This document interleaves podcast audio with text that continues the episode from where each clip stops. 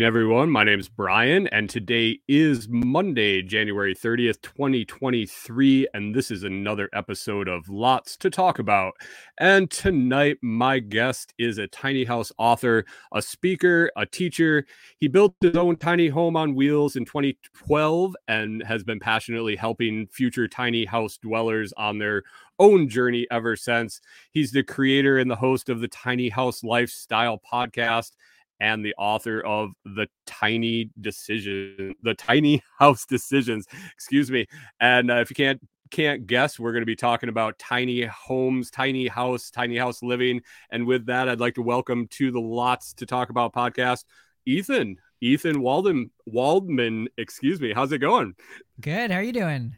Um, I'm doing all right. A little tongue tied this evening. I don't know what's right. going on, but uh, how's it going this evening? And um, introduce yourself to my audience. I, I I don't know how much of my audience would would know anything about tiny homes. Really, uh, we're coming uh, from the the self reliance and uh, kind of survivalist community, but kind of branching out into this genre. Sure. Yeah. So my name's Ethan Waldman. Um, way back in 2011, 2012, I was working a corporate job, kind of the nine to five type thing, and I was pretty unhappy just giving up that much of my time. And and I heard about tiny houses, and uh, I realized that you know this was something that I could build myself for you know hopefully what I had saved up, and then I could own my own home and that was the ultimate goal for me was to just kind of use tiny living as a way to kind of get out of the rat race so to speak. Um, my inexperienced self back then who had never built anything you know i, I thought that i could do it in three months. Um, and i think about three months in i maybe had framed the floor and i had like a couple of walls framed but they weren't standing up yet. And so it took me um, all said and done about 14 months to build.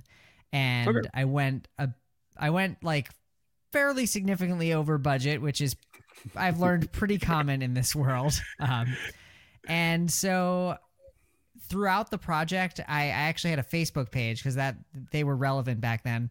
Um, and you know i was posting photos of the build just just little updates and by the time i was done building i think the page had about 5000 likes which was Nice. felt like a lot at the time and Nice. so I knew that, you know, I was getting questions from people nonstop. Like, why did you choose that heater? Or, like, what kind of insulation is that? What, like, all these kind of like how to, why did you choose this over that? And so, you know, I had already had some experience, you know, being online, doing blogging, running an online business. And I, I kind of pivoted and, and started working on what ultimately became um, an ebook uh, and guide called Tiny House Decisions, which was kind of my first um, thing that I offered, you know, for sale. But um, I've also written a blog, you know, for for many years, and um, in 2018, I started the Tiny House Lifestyle podcast, which is now the the longest running tiny house podcast. We're we're at episode 248. Nice. A weekly show. Nice. Yeah. Nice. Um, so so when you decided to to go this route, to go tiny home, you said you wanted to kind of escape the rat race. Um, at that point, were you were you renting? Um, were you like what what was your plan? Were you going to stay with your job? Were you planning on um, just living off savings? What what was kind of that goal and that that that transition? What did that look like? Sure, yeah. So I I was renting at the time and when I was kind of thinking about like how could I kind of change my life and and not have to work this corporate job, you know, I kind of took stock of of my expenses and realized that rent was my single biggest expense. And I was, you know, I was in my mid 20s and I was renting, you know, I had I had been working a, a quote unquote real job now for a couple years. So I was like renting a nice house with a buddy um, in Burlington, Vermont. And it was, you know, I, I'm sure I was spending 1500 bucks a month, maybe 1600 bucks a month. And I just realized that the longer I stayed in the corporate job making the corporate salary, the more stuff I would indebt myself with and then you then I would need that job to kind of continue. And Yeah. so the plan was to you know s- start saving as much as I could. And so I I like went I called it hobo mode. I like stopped eating at restaurants. I like once once you have a goal, it's so easy to save. Like I put every like, you know the spare change everything into my tiny house fund. Um, and between what i had in savings and what i was able to put away i i, I managed to put away $20000 oh, nice. um yeah. And you know if i had stuck to my original plan and built it entirely myself i probably could have done it for 20 but i ended up spending more like 30 yeah, we we uh so when we took off recently and and we're living in a in a RV um Uh-huh. travel trailer and we retrofitted that out and um put in all the systems to be boondocking wherever we want and stuff and it took us two years. It took I like installed it all myself. It took it took us about two years. Uh, we had to take Minnesota winners off, but um, over budget and over Yeah. time for sure, for Yep. sure. I get it. Oh, I get as, it. as all pro- projects are, and anything relating to construction. Yeah, and when you're learning too, especially when you're learning, you uh, you make those mistakes, and usually they end up being costly in one way or another, whether it be time or resources. So, Yeah. uh, so when you took off in your in your tiny home, you built it in mobile, right? You bought Yep, you bought a, yep. a flatbed, built it off a flatbed trailer. exactly. Um, did you end up trying to do um, like lease land to stay on? Did you travel often? Like, what was your when you launched when you moved into your tiny home? What kind Yeah. of what kind of life did that look like for you? Exactly. So, um, I did, you know, I wanted to rent land because that's that's really what makes tiny living affordable is that it it separates the house from the land, and so Right. you can you know put whatever chunk of money you have into the house and not have to also buy land, which is usually the expensive half of the equation.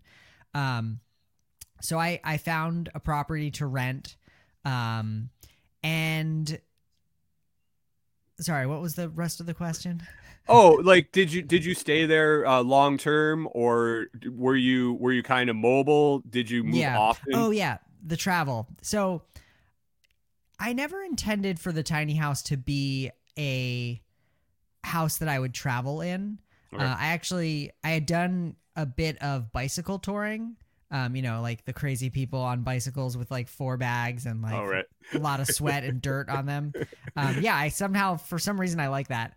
Um, but you know, the tiny house, my my house weighs about ten thousand pounds, and it's not even it's not that big of a tiny house, it, by today's standards. And so, to move one of these things, you need a, a really heavy duty vehicle, and you need some real skills. Um, not that towing something lighter doesn't take skills, but when you've got you know Oh, ten thousand well, pounds yeah, behind that- you, yeah. that's something that I've always, as I looked into this. So, I mean, obviously, we explored a bunch of different options. I mean, we started, we were just going to put a yurt on uh, on a uh, raw land out in Idaho, and we ended up Mhm. converting a travel trailer. Uh, we went down the kind of the whole route and uh, explored all the options. And that was something that I got really nervous about when I saw the amount of people that were relying on traveling with their tiny home um being someone that's been around trailers and things my whole life i was like ah, mm. It's a lot. okay Yeah, I, I like to think of. I think the sweet spot for a tiny house on wheels is is a house that can be moved, but not one that you necessarily move all the time. You know, Right. great use case is someone who's in the military or someone who works a travel travel nurse or travel, you know, type contract where they're maybe staying in a place for six months to a year, and they want to bring their home with them. right Um, anything more than that, I, I think that it makes a lot more sense to look at something like an RV, or if you want to go small, you can look at you know converting a van, or if you want something really big, you can look at converting a school bus, um, Right. or of course the the world of of RVs that already exists out there.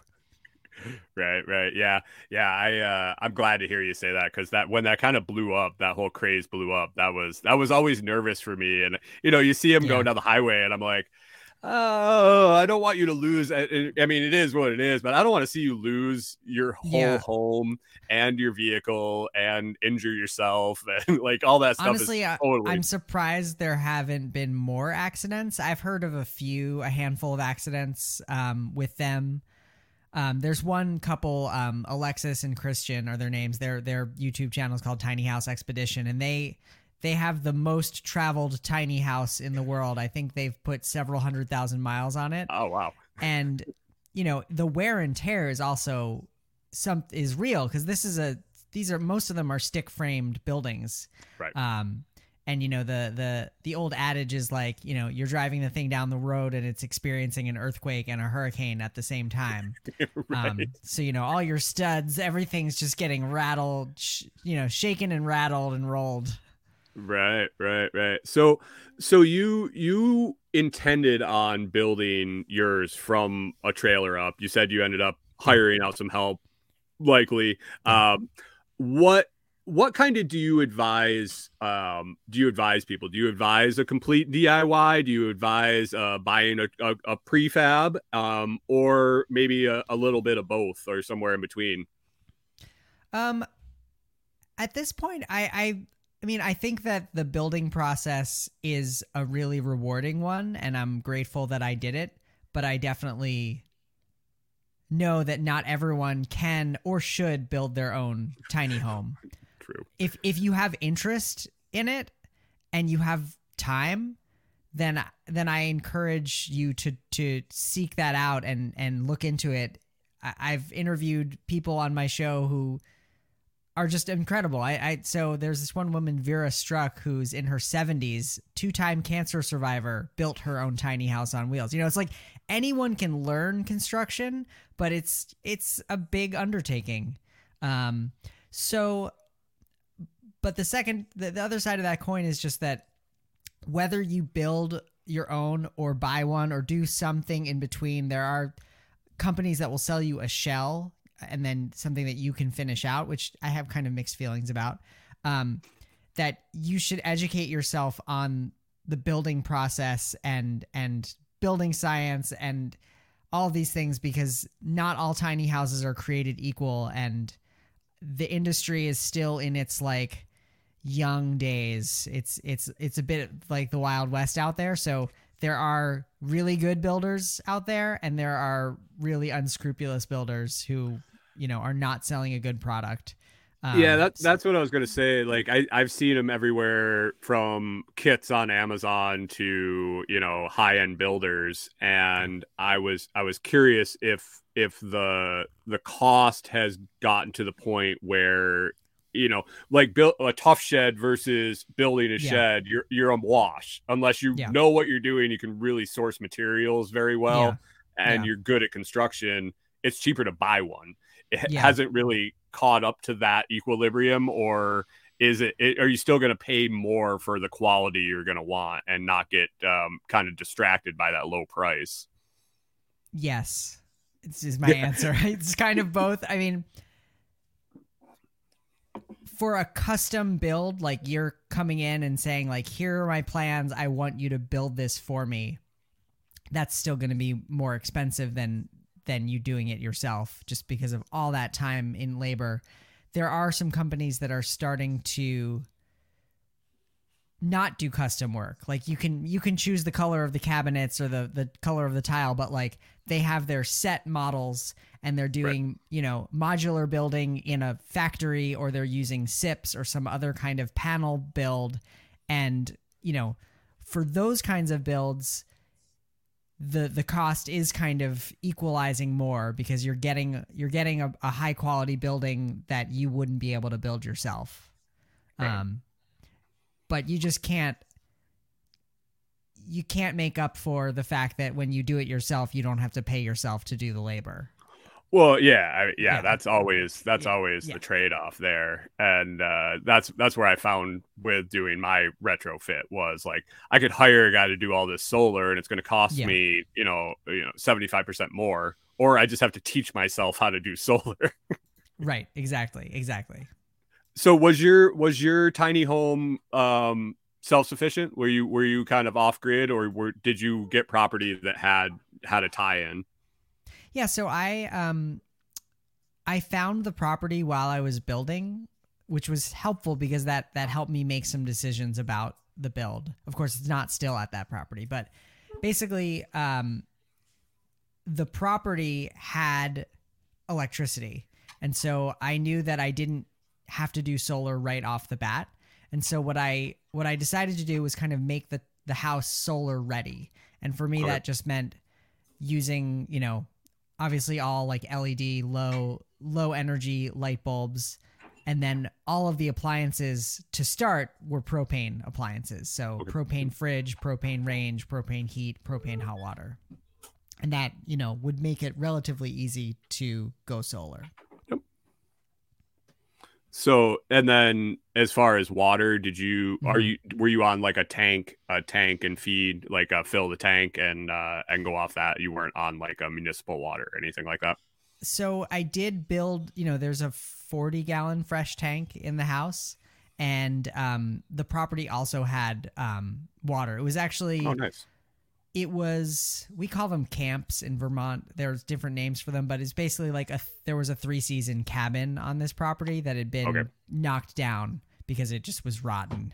Um, so there was a septic system from that camp, and there was it was actually a sp- uh, like basically an underground spring that came up through a pipe um, that I Oh, was nice. able to kind of rig up into into the water system for the house.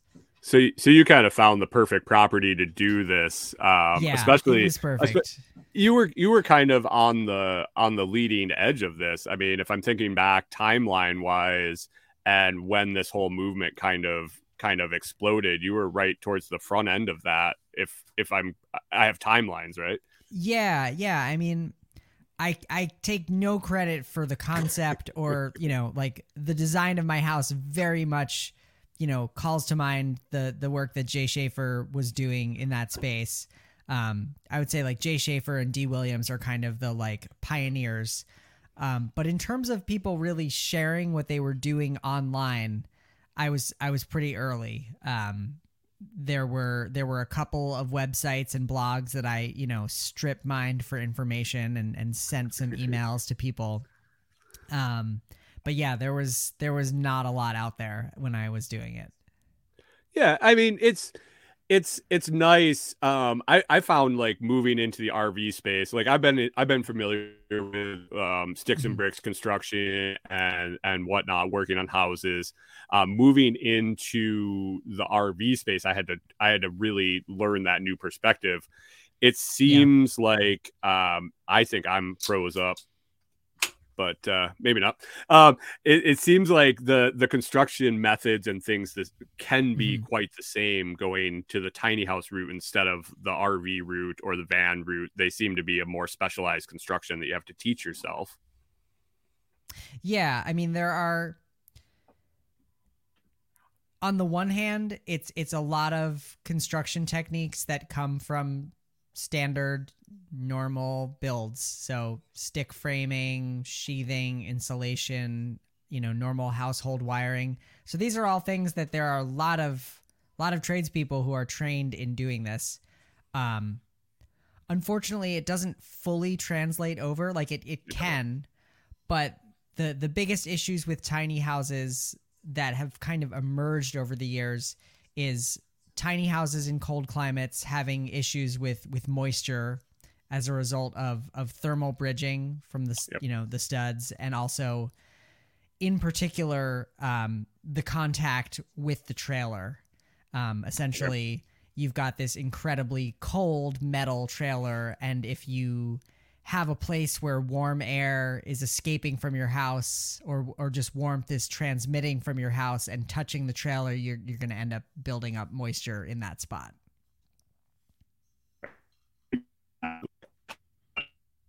Our trailer um, is the moisture buildup. Yeah. especially especially in the cooler weather and, and when it's humid. Yeah. Um, did you what did you use to heat? Uh, we used a we use a cubic mini wood stove in our in our trailer, and then we have backup propane heat. Did you use propane heat? Yeah, so so I've used propane heat always. Um, had a couple of different heaters, but um, have had a very low tech but reliable. Um, it's like a Williams direct vent propane furnace that it it doesn't require electricity to run. It's the millivolt style of furnace, so that thing can will keep heating as long as there's propane in the tank um, through a power outage even. Um, Nice. it does pretty well. It does tend to make you know it's not the most efficient heater in terms of like the percentage of of what you're getting from the fuel, and the the loft of the tiny house can get pretty warm just from heat rising up there. Um, but we've done some things to mitigate mitigate that situation too. So so are you still in the original one that you built, or have you gone through more more iterations and built different? Yeah, so the the original tiny house that I built has actually now become uh, kind of I guess part of my business or part of a way that I that I earn an income, which is that it's now actually an Airbnb, a short term rental. Oh, nice. Yeah, Nice. so um, still on rented land, which is really cool to not have to have bought land to do it. Um, but uh, so yeah, so the the original tiny house is a source of income, and now um, my wife and I live in a pretty tiny condo in Burlington, Vermont. So we still we still live small, but we're like stationary in a more traditional space. Oh, all right. Yeah. So so size wise, what was what square footage was was your tiny house when you built it? Well, the footprint is about 170 square feet, but the like if you count the loft as square footage, it's about 220. Okay. Okay. That's Yeah. so 10 by 10 by 7 uh Yep. 10 by exactly. 7 on the interior on the on the frame of the trailer was like a 10 by 8 trailer. Um, so the trailer is um is 22 by 7 or well the trailer itself is 22 by eight and a half Um, Okay. but then the house the house is a little bit shorter than the trailer and then there's the the kind of front porch is cantilevered off of the trailer so the house itself is about 20 feet long and you know it the outer edge of the house is at is is you know drip edge to drip edge it's eight and a half feet but like then you you subtract the the width of the walls and and Yeah, yeah, yeah. So I gotcha. I gotcha. I gotcha. Um so you said you said it ended up costing you in 20, 2012 or 2012 to 2014 about $30,000. Yeah. What is somebody looking at um right now reasonably uh just say middle of the road because I obviously you can go cheap and Yeah. recycled materials up to high end but what are, what are people looking at if they want to put together a tiny house at, the, at at this juncture? as a DIY build Yeah, yeah. Say DIY if somebody wanted to put it together themselves. I would say like a DIY build comparable to mine with with new materials you're probably looking at about 40 to 50 Forty to fifty, yeah and that would comfortably, uh, well, comfortably is all a relative term depending on Yeah. who you're talking to. Yeah. Um, but that that would be probably suitable for a couple. Yeah. Okay. Okay. yeah our house I- really yeah. doesn't wouldn't have a space for for a child or, or a third person because there isn't there's really only one sleeping space. Okay. um it's you know 20 feet is is on the small end of things especially now. M- most tiny houses now are more in the like 26 28 foot range and like end up from there. Um but in order to get like a second sleeping space you kind of need a couple a few extra feet at least It's a pocket for that person, and Yeah. when people lay down, they they take up a lot of uh, square footage. exactly and it, you know i'm i'm six five and i never i never thought i would like move into an rv um i look at some of the tiny tiny house setups and i'm like i don't know I, I don't know are you are Yeah. you are you tall are you are you a s- a No. a- okay I am short. I'm I'm five six, so I'm like perfect. I'm built for a tiny house. right right right Yeah, yeah, I, uh, I i we we started going down these roads and i'm like Yeah, uh, we were looking at fifth wheels and we'd go look at Yeah. them and I'd go up into the front into the bedroom and I'm like, I can't even stand up in the bedroom. I, I just Yeah. can't do this. yeah, Yeah, and that's like there are definitely designs. There's actually um I don't know who built it, but there was a, like a tiny house called the Tall Man's Tiny House and it was it was all one floor living. But um you know, my tiny house has like a gabled roof, so like, you know, triangle. And a lot of tiny houses now are doing a shed roof, a, you know, a single pitch roof, which gives you one end of the house is, is tall, or like one side of the house is tall. And that's where you can put kind of some kind of almost compact staircase up to a loft. Um, and I've seen some really clever designs where you can walk up that staircase and be standing all the way until you're kind of next to your bed, and then you can lie down into the bed. Whereas in my house, like I climb up a ladder and then you kind of crawl to the bed. Right, right, right, right. Yeah. Um, so when you made that transition, you were rent. Were you renting? You said you were in a house with someone else. Did you have a bunch of Yeah. stuff? Did you end up having to like minimize out and do a big purge in to get into a tiny house? Um, I know you probably have to talk to people about that, but was that something that you had to go through personally? Yeah, definitely. I mean, um, and that was actually one of the things that that kind of helped me stay motivated, and it was really one of the things that I could start doing right away once I like really committed and decided like this is what I'm gonna do. I needed to save money. It was the winter. It was like I wasn't gonna start building yet. And so, Right. but what I could do is start kind of downsizing my stuff. So, I, yeah, I got rid of tons of like clothes, books, furniture, you know, stuff that I had accumulated already. Um, I'd already kind of started because when I when I moved up to Vermont, I I had been living in a you know a one bedroom apartment that I rented myself and I you know furnished completely. And then when I moved into a house with a friend, you know, I got rid of some stuff to kind of merge merge into that situation. Yeah, yeah. We we went from a 35 acre homestead with like five or six outbuildings to Oh, wow. in, it, into a 32 foot travel trailer. So uh, we- yeah, like a 1500 1800 square foot house with all like the farm stuff and so Wow. our purge was um it was pretty therapeutic for sure um but Sounds uh epic. yeah, yeah. Do you? Uh, yeah, we ended up selling, uh, uh, selling a lot of the stuff with the farm. We were just like, I can't even, Yeah. I can't throw it out because it all has value, but there's just Yep. so much stuff to get rid of. Yeah. Um, Yeah. So yeah, it was like, I'm just done. I'm done. I'm giving Yeah. it. But uh, yeah. As soon as we realized that we like when we got on the road and started looking every time we cleaned or anytime we moved stuff around we were like throwing stuff away did you did you find yourself the less you had the less you wanted Yeah, absolutely. It it it it kind of becomes addictive in a way, like when Yeah. you're doing it. Um and you, you find something you're like you've like I've already gotten rid of everything in that category already. Like what are you still doing here?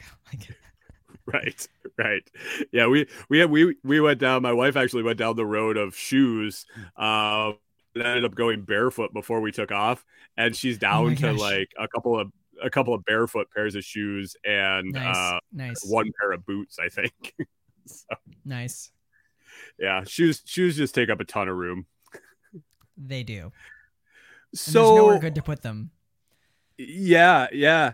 Um did you so did you consider other things than the tiny house when you were when you were trying to escape when you were when you were thinking how do i get out of this um, rat race type of 95 job? Um, did you consider rv living? Did you consider building out a van? Or was it just i want to do a tiny house and that's what i want to do Yeah, no, I didn't I didn't consider either. Um and I probably should have. Um but I think that the appeal of of learning to build it, it really appealed to me. It was something that I kind of had always had in the back of my mind like I would love to learn how to build a house one day. Um so getting to do that was really one of the features for me of the project was was getting to learn those skills kind of trial by fire um and i think that i was you know i've been now in vermont since 2010 so you know i i felt rooted enough here that i didn't you know i didn't think about an rv or a van because i didn't I didn't want a uh, like nomadic lifestyle quite yet. Right. Right. I more thought So- of like the home as the place that I would return to, and I I definitely wanted to be able to do more travel, more bike touring, that kind of travel. But like the home stays at home. Right. Right. Yeah. Yeah, that that is definitely a big difference. Like you like if you want to kind of go the minimalist route, the small Mhm. living route, you don't want to travel, the the tiny home is definitely a a, a, a fantastic option. And like you Mhm. said, if it's it's six months or a year or multiple years, um, but if you end up needing to move spots, you can. You don't you're not tied Yeah. to that piece of property. Yeah. I have a I have a friend that I've known for a while, uh, online online uh, connection that uh, is out in Wyoming, um, in her tiny home, and uh, Nice. yeah, it's uh, she's moved I think one property one time, um, just Is from a Ariel? rental. Yeah, yeah, yeah, yeah. So I love Ariel. yeah, I've interviewed her twice. She's awesome. Yeah, she she is she's fantastic. She's been in Yeah. she was in uh in all of our community in the communities that I'm kind of coming out of in the in the survival side of it and uh nice. and yeah, it was really cool to get to know her and interview her and yeah, so oh, small worlds. yeah, totally. Yeah, no, what she's But- doing like off grid in a tiny house is is pretty incredible yeah. And Yeah, making it yeah. look easy. Oh yeah, she makes it look very very very easy for sure and the Yeah. photography that she gets out in the wild like that Yeah, blows incredible. my mind. Blows my mind. So um you're not in the tiny house any longer. What uh what made you change? What uh you're in you said you're still kind of small living in a condo, but uh yeah. why not another tiny home? Well, I think that, you know, around the time that I was building it, I met you know, I met my wife and we got married and and she actually already owned this condo from before we met. Um and so for for a while we kind of spent some time at the tiny house, spent some time here. Um, you know, her work is is here in Burlington and it's actually not even though it's Vermont, you think it's all rural. It's it's not particularly tiny house friendly here. So we were never able to live in the in the town we wanted to live in in the tiny house, which I think we both really wanted to do. Um, so you know, at some point instead we kind of decided to to kind of focus our lives here on this little this little place, and like as friends have you know spent tons of money and bought houses in town, we've kind of been like, no, we're going to stay small. We're going to stay in this little condo because it's cheap. It's like, you know, we bought it in 2010. Like, you know, probably can't afford to buy anything in this town now anyway. Right. Um, and yeah, so it feels like we have the best of both worlds. And like the tiny Nice. house, you know, I, I remember saying this to myself, like, oh, if I could live in it for, th- if if I was able to build it for for 20k, I I remember working out the math that if I lived in it for three years, it would it would pay off Okay. itself. Um, and I mean, it's certainly more than paid off itself at this point. And the fact that you know I've kept, held on to it, and now it's you know become a source of income for us.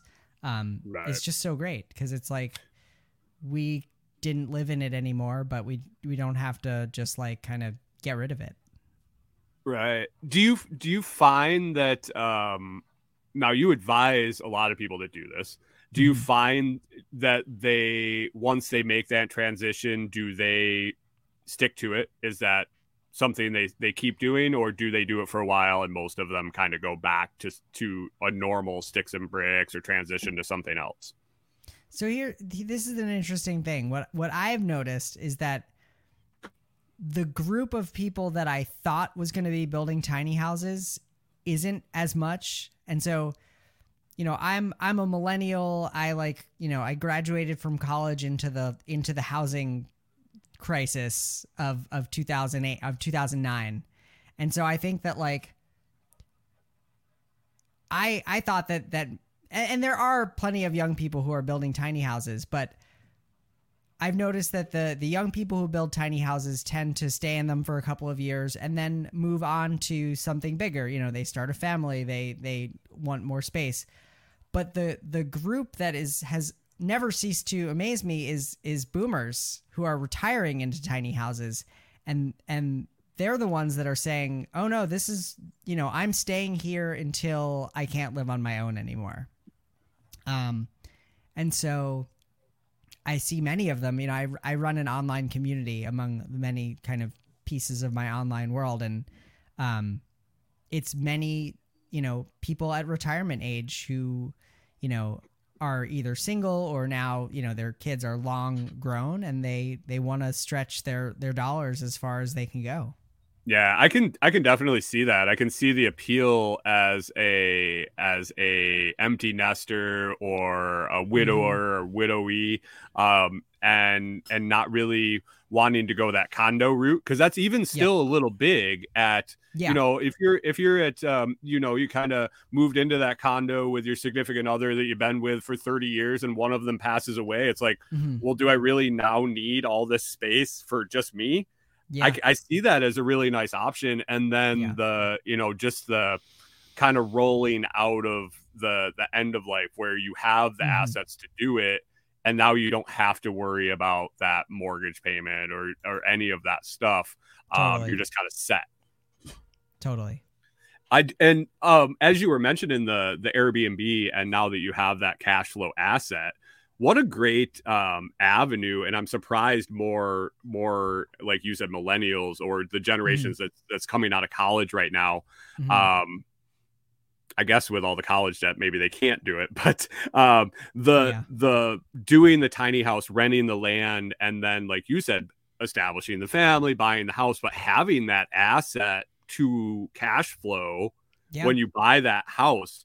What a great way! I mean, you set yourself up fantastic. I mean, having that, it's obviously paid for itself already. You paid for it yeah. up front. Yeah, I mean, but now it's never any debt for you. Yeah, yeah, exactly. And and I've definitely I've interviewed people who have done that and I've seen I've seen that happen and it's it's awesome. I mean, it it it feels like a tiny house can be kind of like uh almost like a cheat code, like you're kind of circumventing the system in a in a in a way by not taking out a big mortgage to start. You know, you start with a tiny house that you can afford to to do out of pocket and then you know you build from there.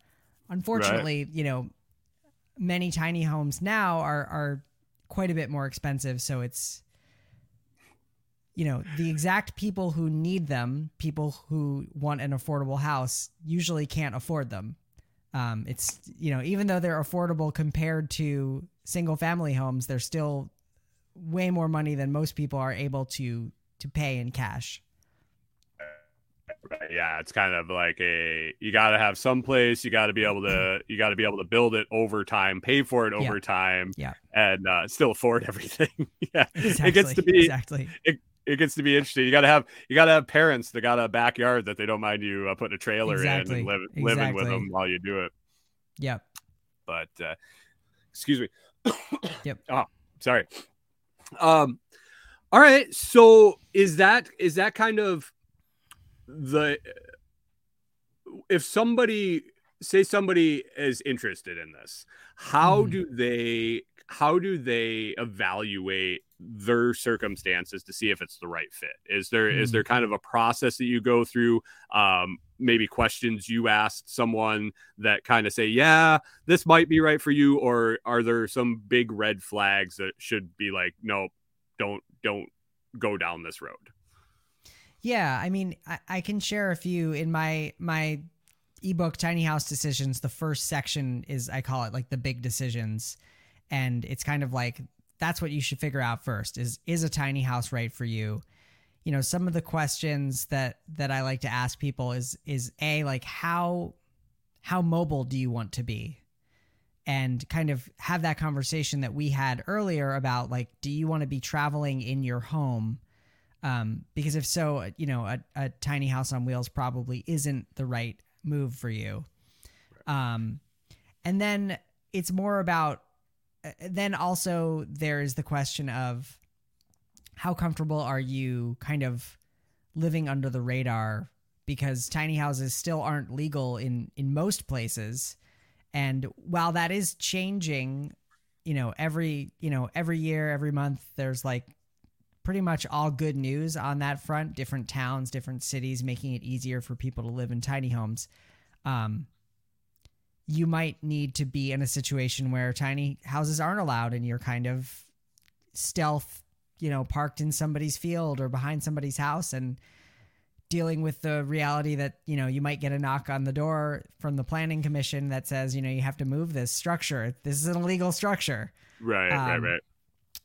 So those are those kinds of things, and then of course, you know, it, the finances are really. I think that's the biggest barrier right now, preventing more people from getting into tiny houses, which is that you can't get a, a traditional mortgage on a tiny house. Um, which it's too bad because you know a 15 year mortgage on a like seventy thousand dollar house that what that would actually be a probably affordable payment for people. Right. Um, but the types of loans that are available for tiny houses, if you're going to a builder that has, you know, they can build a tiny house with essentially um, RV certification. So they build to the park model RV code, and then they're able to offer you RV loans. Um, Okay. Unfortunately, RV loans are much more like car loans than they are like house loans. So it's Right. higher interest, you know, five years, seven years. Um, so yeah, the financing piece is really the the big missing piece of the puzzle in in my mind right now. Yeah, and you're kind of in between. You're in between um, kind of like a high end car where the person that's buying a high end car is going to be able to afford that payment at five years, six years. yeah. Or, you know, no bank in their right mind really wants to do a 30 year loan on a $70,000 tiny home that someone Sure. could just like crash on the road. Exactly. like I, I like I get their asset protection there. I I, I don't For fault sure. them. yeah, yeah. Somebody's doing their job in like the risk department. Yeah, like, oh, where'd the guy go with his house? I don't know. Yeah, exactly. They don't. If you stop paying and you've moved the house, they don't have a recoverable asset. Right, right, right. yeah, Um, when when it's when it's attached to the ground, it's a little easier. Yeah.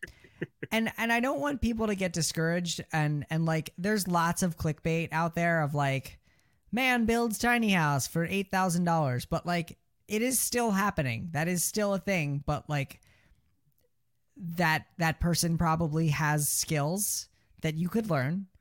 Um but also, you know, is collecting materials. And if, so if you if you want to be on the slow the slow plan and you have space to collect building materials, particularly things like windows and doors, which are very expensive, and appliances and kitchen cabinets and those kinds of things, it is definitely still possible to do a tiny house yourself for for very little money. Um, I just interviewed somebody this week who, you know, he travels for work and he kind of was like, I thought about a tiny house, but I didn't want to wait to save up money. So he put a cap on his pickup truck and built a camper in the back for like 800 bucks. Nice. You know, it's like there's all different, you know, a range Yeah. of, of, of what tiny living can be. I did uh I did uh farmers markets with a guy that had like a little travel trailer that he would Mhm. for his farmer market set up and there was living quarters in it and I'm like, wait, you have all your farmers market stuff and a living Amazing. everything I owned in it. It was like this full on cabinets and it was like a little teardrop camper. I was Yeah. like, that thing's pretty Yeah. sweet, man. Yeah, that sounds awesome. Oh man. So so if if somebody wasn't planning on moving, um is like a, a prefab shed, like a, a 10 by 20 prefab shed, is that something that's that's worth throwing on a property and, and kind of building out as a home? Is that a I mean, because I know I I bought a nice uh 10 by 20 shed. It had all the doors and, and double pane Mhm. windows. I mean, it was I was at seven grand, I think. Yeah. Um I could have I could have done the inside of that relatively inexpensively and been I think under that twenty thousand mark for sure. But it's then Yeah. it's not on a trailer. It definitely depends on the shed. Um, but I do think that there's definitely a place there for, you know, and, and you you had a farm, so you you definitely understand the concept of a building that's on skids, you know, a a, a, Yeah. a building that you can literally drag around with a tractor because it's not really attached to the ground. You can do that with with small houses. I mean, there are there are shed companies. That's how they deliver the shed to you. They, Oh, yeah, pick yeah. it up on a flatbed and they plop it down. Um, so if you do have land, that that is an option. I would say like regarding like finishing out a shed, um, definitely a viable option. Um, the things that I you know immediately start thinking about again is the like cold climate stuff because I'm in a cold climate, and that is like you know are they good are they double pane windows? You know are they good insulated windows? And then of course um, depending how you insulate it the the moisture barrier the vapor barrier that kind of stuff. Um, because just because it's not on a trailer doesn't doesn't mean that you won't run into to issues there Right. Yeah. I mean, you need the that's that's what we were looking at is the was the airflow out of the top of it. Um, Yep, when we yep. were going to start heating it was the air exchange and making sure Yep. that we didn't get moisture problems. Yeah. But Yeah. but it's um I- can't imagine that like you said that there's there's people that deliver them. Yeah, ours was on on skids. Mhm. It came on a it was on a uh, like a flatbed tow truck. Yep. And the guy had Yep. a little um a little forklift and he could have come. He said he he could literally put it anywhere on our property as long as it was wide enough to drive it in. Yep. So like he had an all terrain. I'm like, okay, I, I'm I'm I'm seeing where this could really be a viable option for someone. Yeah. Um, is that something uh like you you do yours as an Airbnb now? Mhm. Um, is that kind of a model that people could do on their property as um as maybe an Airbnb or a rental or something like that? Is that is that something that you've advised people on at all? Yeah, certainly. I mean, it's not it's not like my super area of expertise because I've only been doing it since May. Um, but I think I'm doing a pretty good job. Um, you know, I know that that you know people Airbnb is becoming more competitive and like unique experiences, unique spaces are what people are after. So, um, you know, tiny houses are doing great on Airbnb because when you're choosing between, you know, a detached bedroom, you know, you know, just these kind of generic Airbnbs, and then you see this like really cute tiny house with like cherry floors and like, you know, uh, just interesting woodworking, interesting things inside. You're like, oh, I'm I'm gonna go for that. Um, but yeah, Right. absolutely. I think adding adding a tiny house to your property is a pretty awesome way to to kind of build up a stream of income. And then, and then when your mother in law comes, you can just send her out there. She doesn't have to stay in the house with you. Yeah. Cheaper than renting her own apartment. Exactly. Oh, so okay. Um let's see. So you you've you've stayed down the minimalist road. Um was when you met your wife was was she into this? I mean, you said she had a small condo. Yeah. Would, if you had asked her when you met her, "Hey, um, you want to just stay small living? Is this is did you meet her through that life? Was that Mhm. something that you, she kind of adapted to you, or uh, was she all in from the beginning?" I mean, she was all in on the tiny house. She thought it was really cool right from the start. Um, you know, it's it's tough and it's it's an ongoing like battle, not a battle, but it's just like stuff just seems to appear and it's a constant process of getting rid of it, it seems. Um, but you know, we live in Vermont. We have a lot of things like outdoor activities that we love to do here that involve gear, you know, skiing, all the different types of skis for different types of skiing activities. You know, I love doing music. I have a couple of guitars. Like that, you know, things I, I wouldn't call us extreme minimalists by any sense of the word, but we we live within the bounds of of the space that we have and um she's been she's been on board with that, you know, from the start. Nice, nice. Um, yeah. Uh, what about kids in Mhm. tiny house? I mean, you you've advised people. You have an online community. How do they do with it? If if they're is it easier when they start like when you have a baby that you've raised in Mhm. tiny living um is it easier than kind of transitioning a kid into this uh how do they do with it I mean, kids do great in tiny houses for the most part. I'm sure there are kids who like hate living in tiny houses and, and like they're gonna rebel against their parents and buy like 7,000 square foot mansions now. Um, Good yeah, for no, them. I, yeah, exactly. Good for them if they can afford it. Um, I think that kids don't need as much space as as we think they do, and um, you know, I'm not a parent, and this is all you know, based on interviews that I've done with with other parents who live tiny, but you know, living tiny, and I'm sure living in the RV as well, like it kind of forces you to live outside of your house, you know, and to go out into the world and have experiences. Um, and I think that for kids, that's that's a really wonderful way to to raise kids and to live.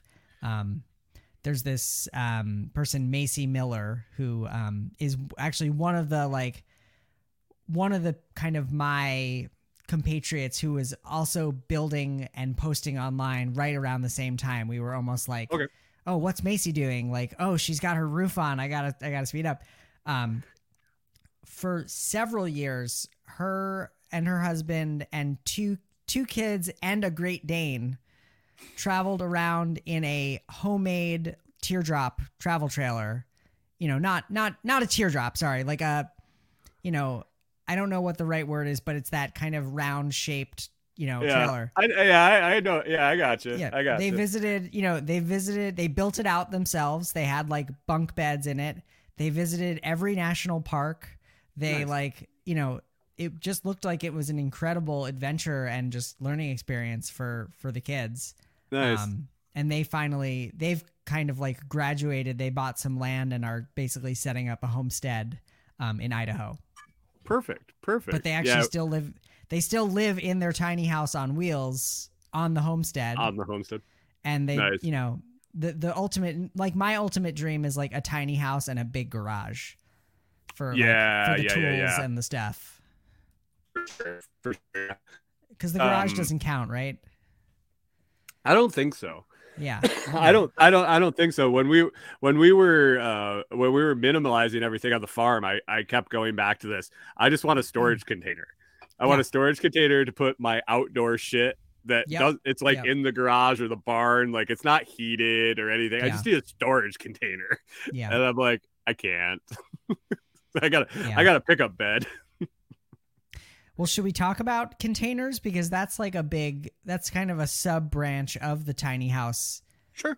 movement Sure. and and it's one that i'm like i'm not a big fan of them as as house conversions um because Okay. you you take those the the same thermal issues that i was talking about except now you're dealing with an entire metal building um and and i've i've heard some pretty bad stories about shipping container builds essentially failing because of moisture issues um Oh man.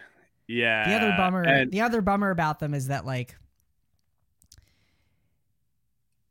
if you if you want to do it properly what you should really do is make the the walls of the shipping container your, the inside of the house and then you build essentially frame a wall outside of them but then it's like what's the point because then you're just building a, then you're, You're just building a building a house house around around the shipping container um versus when you do it inside you know you you're taking a shipping container that's eight foot you know eight six wide and then again you're like building walls inside of it and and making that space even smaller right. um Right. and you also have to put a roof on them because they do leak Yeah, yeah.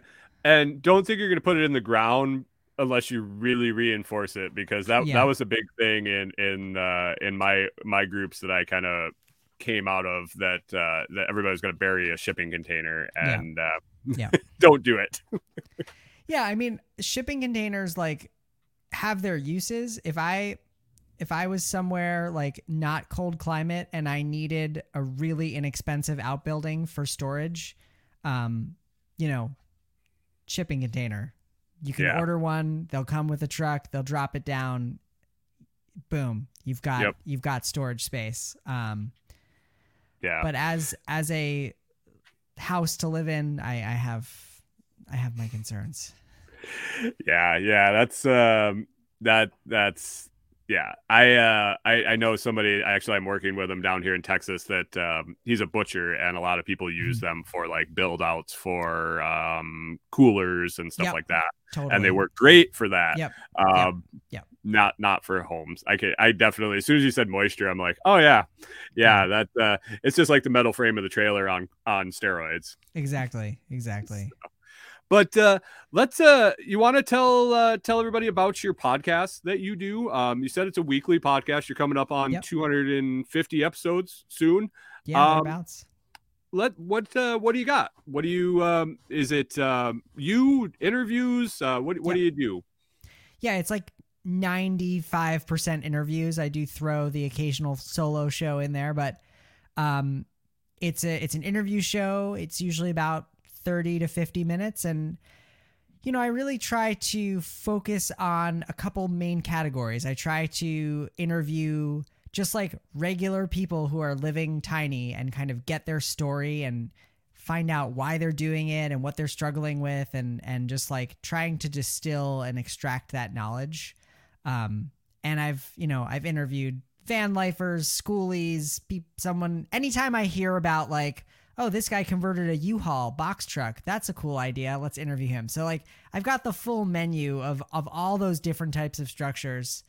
Um, and then i also like to interview companies that i and I, I try not to make the show just like a platform for builders but if i hear about a company that's doing something innovative or different or new in the space i i like to interview companies about about their builds.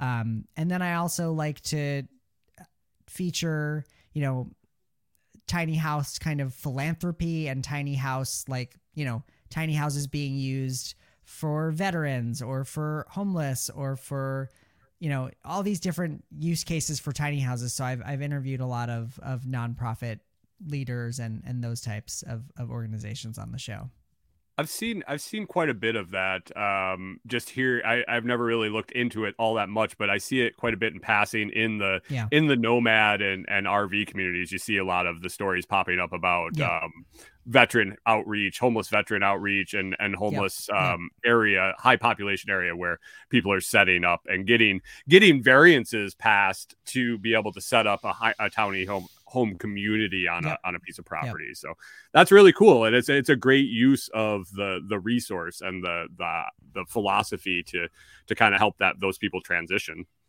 Yeah, absolutely. There's there are so many really incredible different models for, you know, depends what the organization is trying to do. Are they trying to like give people homes permanently? There are there are organizations that are doing that. There are organizations that are are kind of more temporary. Um it's it's pretty cool. Cool, cool. And so you also you also offer do you offer like co- coaching consulting services for people that are looking to go into this um or is it kind of the podcast or what what else do you uh what else do you offer in the in this kind of in this space Sure. I mean, I am I'm like a generalist in the tiny house space. You know, I'm not I'm not a professional builder, I'm not a professional designer. Um so, you know, what I can offer is more the general education, the decision-making process, the planning process. You know, I've gotten pretty knowledgeable about building technology and building techniques over the years. Um, but I'm not like available for hire to build you a tiny house. Um, Right. But in terms of like engaging with with my company online, my brand, you know, the podcast is is kind of my free offering, and that's you know it's pretty awesome. Um, I also do a, a weekly newsletter called Tiny Tuesdays, where it's kind of a roundup of like tiny house news and and the latest podcast episode.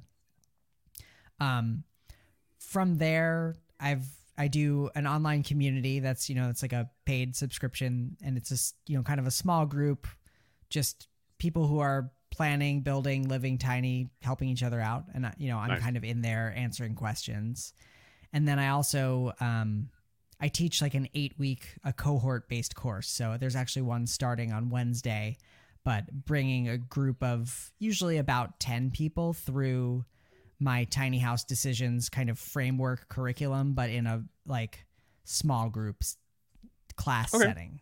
Yeah. Okay. So so eight weeks. So that would be for somebody that's that's about that's that's decided they want to do this.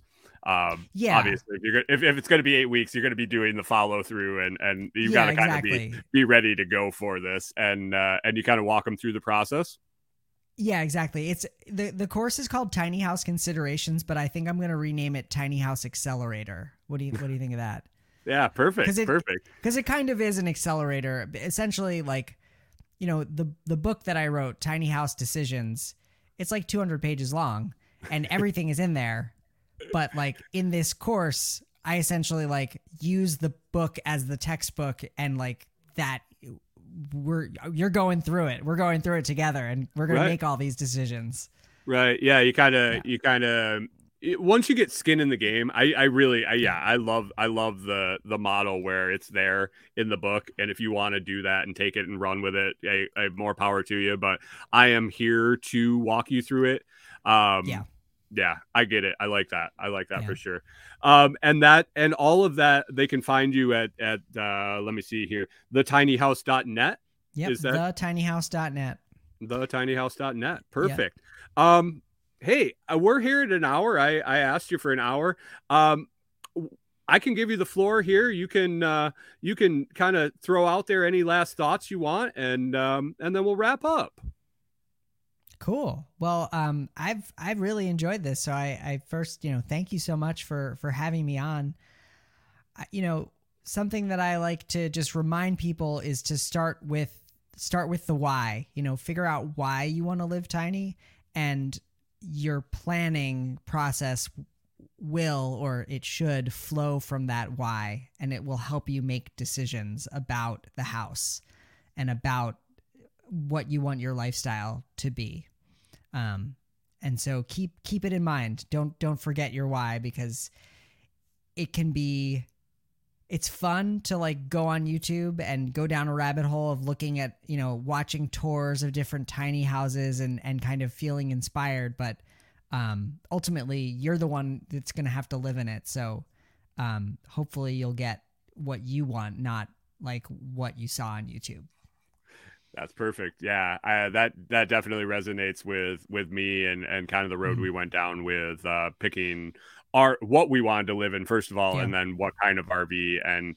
it was definitely something that we were happy that we stuck to why we were doing what we were doing. So yeah what Yeah. what great advice to kind of close this out. I appreciate you being here. Um, yeah, it's it's kind of an exposure to this tiny house tiny house side, and uh, and I hope everybody that listens goes ahead and checks out checks out the website. Your links are in uh, in the video and audio descriptions. So, uh, awesome man, Ethan, I appreciate you coming in, and uh, if you hang out for just a minute, I'll talk to you uh, backstage after I wrap up here. all right thanks so much All right. Thanks, Ethan.